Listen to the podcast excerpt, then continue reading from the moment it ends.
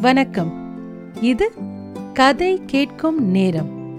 இன்னைக்கு நீங்க நான் பார்த்தசாரதி அவர்கள் எழுதிய மகாபாரதம் அறத்தின் குரல் கேட்க போறீங்க. தீயன செய்கின்றான். சூதாட்டத்துல தர்மனுக்கு கிடைச்ச இந்த அடுக்கடுக்கான தோல்விகளை பார்த்து கூட்டத்தில் இருந்தவங்க எல்லோருமே கலங்கினாங்க. தோற்க முடியாத பொருட்களை அவங்களே தோத்துட்ட மாதிரி ஒரு உணர்ச்சி அவங்களுக்கு ஏற்பட்டது. அவையில இருந்த எல்லோரும் பலவிதமாக பேசிக்கிட்டாங்க.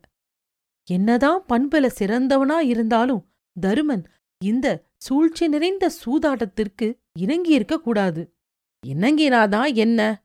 இப்படியா தோல்வி மேல தோல்வி ஏற்பட்டு ஒரு மனிதனை மனங்கலங்க செய்யணும்? விதிக்கு கண்ணில்லையா? அறக்கடவுளுக்கு ஏன் இந்த பாராபட்சம்? எல்லாம் இந்த மாமனுடைய வஞ்சக செயல்கள்தான். துரியோதனனும் அவனுடைய தந்தையும் பாண்டவர்கள் எல்லாமே அவனுக்கு உறவினர்கள்தானே? அப்படியாவது நினைச்சு இந்த சூதாடத்தை அவன் தவிர்த்திருக்கலாம் இல்லையா? தருமன் பொறுமசாலி.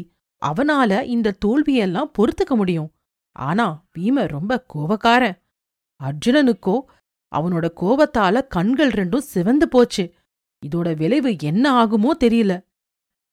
திருதராட்டினன் அவருடைய பிள்ளைகள் பாண்டவர்களுக்கு செய்யும் இந்த தீய செயல்கள் எல்லாத்தையும் பார்த்துக்கிட்டு சும்மா இருக்காரே? நெருப்ப கையால ஓங்கி அரைஞ்சா கைகள் தான் சுடும். பாண்டவர்கள் நெருப்பு மாதிரி. அந்த நெருப்போட மோதுறாங்க இந்த குற்றம் நிறைஞ்ச கௌரவர்கள். இவங்க அழியப் போவது நிச்சயம். இப்படி அவையில் இருந்த மக்கள் பலவாறு பேசிக்கிட்டாங்க. ஆனா துரியோதனனும் ரொம்ப இருமாப்போடு சிரிச்சுக்கிட்டு இருந்தான். இந்த சமயத்துல தர்ம தேவதை எங்க இருக்குன்னு கொஞ்சம் தேடி பார்த்தா அங்க அது மானசீகமா அழுதுட்டு இருக்கிறத நம்ம பார்க்கலாம். தருமன் எல்லாத்தையும் எங்க கிட்ட தோத்துட்டான். இது அவனுடைய போதாத காலத்தை தான் காட்டுது. அந்த திரௌபதி அன்னிக்கு இந்திரபிரத்த நகரத்துல என்ன பார்த்து எப்படி ஏளனமா சிரிச்சா? எப்படி மனம் குமரி வருத்தப்பட்டேன். இன்னிக்கு இப்போ இதோ இன்னும் கொஞ்ச நேரத்துல அவளை பார்த்து நான் ஏளன சிரிப்பு சிரிக்க போறேன். தருமனும் அவனுடைய தம்பிகளும் கட்டுக்கடங்காத கர்வம் பிடிச்சு திரிஞ்சிட்டு இருந்தாங்க. இப்போது அவங்களுடைய கர்வம் எல்லாம் ஒடுங்கி போகிற நேரம். அவையில இருக்கிறவங்க எல்லோரும் கேட்கிற மாதிரி இப்படி இகழ்ந்து பேசினா துரியோதனன் வயது முதிர்ந்த சான்றோனா இருந்த வீட்டுமென இந்த சொற்கள் பெரிதும் புண்படுத்துச்சு. துரியோதனா உங்களுக்குள்ள பகைமை குரோதம் இப்படி பல வேறுபாடுகள் இருந்தாலும் அவங்க உனக்கு சகோதரர்கள். இப்படி பல பேர் குடியிருக்க அவையில நாகரிக வரம்ப மீறி நீ பேசுவது நல்லதே இல்ல. வீட்டுமர் இப்படி துரியோதனனை பார்த்து கேட்டாரு. ஆனா பகைமை வெறியில இருந்த துரியோதனனும் வீட்டுமன் சொன்னத பொருட்படுத்தவே இல்ல. அது மட்டும் இல்லாம விதுரனை பார்த்து இந்த சூதாட்டத்துல பாண்டவர்கள் நம்ப கிட்ட தோத்த பொருள் எல்லாத்தையும் அவங்க கிட்டந்து வாங்க வேண்டியது உங்க பொறுப்பு.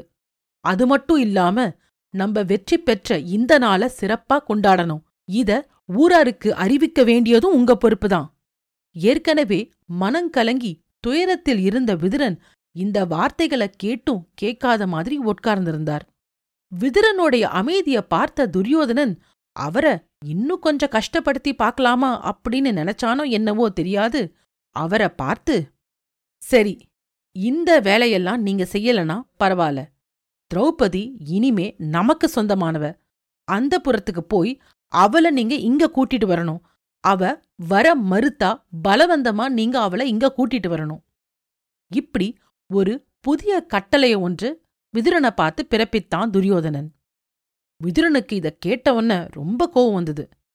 நீ என்ன என்ன வேணாலும் பேசு. நான் பொறுத்துக்கிறேன்.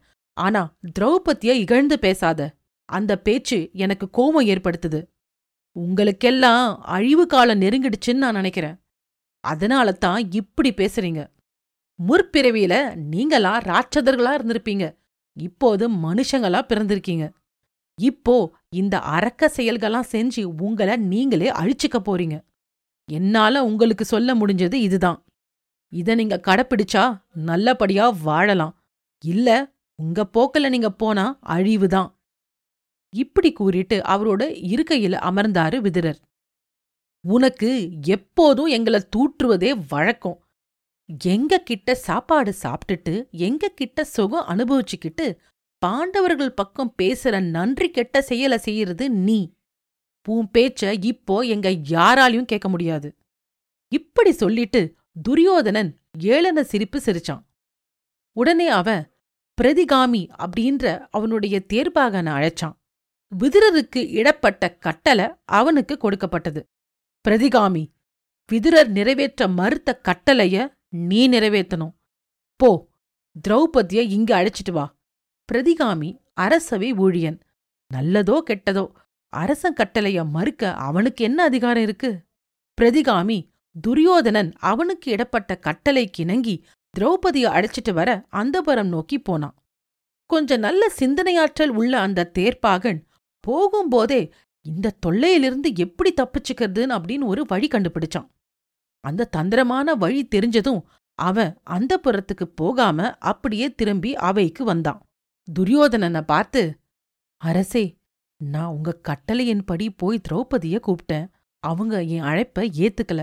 அவங்க என்ன பார்த்து என் கணவர் அவரை தோற்பதற்கு முன்பே என்ன வச்சு தோத்தாரா? இல்லனா தன்னை தோத்த பின்பு என்ன தோற்றாரா? இத தெரிஞ்சுக்கிட்டு வான்னு என்ன அமிச்சிட்டாங்க? இப்படி ஒரு பொய்ய சொன்னா பிரதிகாமி. ஆராய்ந்து பார்க்கிற திறன் அவ்வளவு இல்லாத துரியோதனன் இத உண்மைன்னு நம்பினான் உடனே அவனுடைய தம்பி துச்சாதனனை அழைச்சு தம்பி இந்த தேர்ப்பாக ரொம்ப பயந்த சுபாவம் உள்ளவனா இருக்கான். அதனால்தான் திரௌபதி இவனை பார்த்து கேள்வி கேட்கறான் இனிமே இவன் போக வேண்டாம். நீ போ. துணிவா போய் அவளை இங்க அழைச்சிக்கிட்டு வா. உன்னை நம்பிக்கையோட அனுப்புறேன். நீயும் போய் திரும்பி வராத. தீய செயல்கள் செய்யும் பொறுப்பு தனக்கு கிடைச்சா அதை விட மகிழ்ச்சி வேற என்ன இருக்கு துச்சாதனனுக்கு? அவன் துரியோதனனை வணங்கிட்டு திரௌபதி அந்தப்புறத்துக்கு போனான். அந்தப்புறத்துக்கு போய் திரௌபதிய பார்த்து வாய் கூசாம தீய சொற்களை சொன்னான். உன்னுடைய கணவன் தருமன் சூதாட்டத்துல எல்லாத்தையும் இழந்துட்டான். கடைசியில உடன் பிறந்த தம்பிகள் ஏன் உன்னையும் கூட சூதாட்டத்துல பந்தயமா வச்சு தோத்து போயிட்டான். இப்போது முறைப்படி எங்களுக்கு நீ உரியவளாயிட்ட. உன்னை அரசவைக்கு அழைச்சிட்டு வரும்படி என்ன அமைச்சிருக்காரு? மன்னனும் என் அண்ணனுமான துரியோதனன். மறுக்காம வந்துடு. திரௌபதி இதுக்கு எந்த மறுமொழியும் சொல்லாம குனிஞ்ச தலை நிமிராம அங்கேயே நின்னுட்டு இருந்தா துச்சாதனன் மேலும் பேசினான். அன்னிக்கு ராசசூய வேள்வியில இந்திரபிரத்த நகருக்கு நாங்க வந்தபோது இங்க மன்னன் துரியோதனன் அவரை பார்த்து எப்படி சிரிப்பு சிரிச்ச? அது ஞாபகம் இருக்கா? அன்று சிரிச்ச உன் வாய இன்று கதறி அழும்படி செய்ய போறோம். இதையும் திரௌபதி பொறுமையா கேட்டுட்டு இருந்தா. ம் ஏன் இன்னும் நின்னுட்டு இருக்க புறப்படு. என்னோட அண்ணன் காத்துட்டு இருப்பாரு இப்படி பேசிக்கிட்டே துச்சாதனன் திரௌபதி கையை பிடிச்சு இழுத்தான். திரௌபதி தீய மிதித்த மாதிரி திடுக்கிட்டு அவன் பிடியிலிருந்து திமிரினான். இப்போ துச்சாதனன் வர மறுத்த திரௌபதியோட கூந்தல பிடிச்சு இழுத்தான்.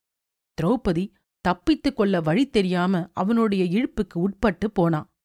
தான் போகிற இடத்துல தன்னுடைய கணவன்மார்களும் இருப்பாங்க அப்படின்ற நம்பிக்கை ஒன்று மட்டும்தான் அவளுக்கு ஆறுதல் அளிச்சுது. துச்சாதனன் திரௌபதிய தலைய பிடிச்சு இப்படி இழுத்துட்டு போறத பார்த்த அத்தனை பேரும் மனம் கலங்கினாங்க. இந்த அநீதிய பார்த்து பொறுக்க முடியாம மனம் உருகி கண்ணீர் சிந்தினாங்க. ஐயோ இதென்ன அக்கிரமம்? இந்த நாட்ல எல்லோரும் பெண்களோட கூட பிறந்தவர்கள் தானே? ஒரு பொண்ணுக்கு இப்படி நடக்கிறத பார்த்துட்டு இருக்காங்களே காலம் எவ்ளோ கெட்டுப் போச்சு? கண்ணியமான முறையில இனிமேல் இந்த ஊர்ல வாழ்க்கையே நடத்த முடியாது போல இருக்கே. இப்படி பெண்கள் ஒருவருக்கொருவர் பார்த்து மனம் கொதித்து பேசிக்கிட்டாங்க. வீமனும் அர்ஜுனனும் இந்த வஞ்சக செயலுக்கு சரியானபடி பழி வாங்காம விடமாட்டாங்க. இப்படி சிலர் பேசினாங்க.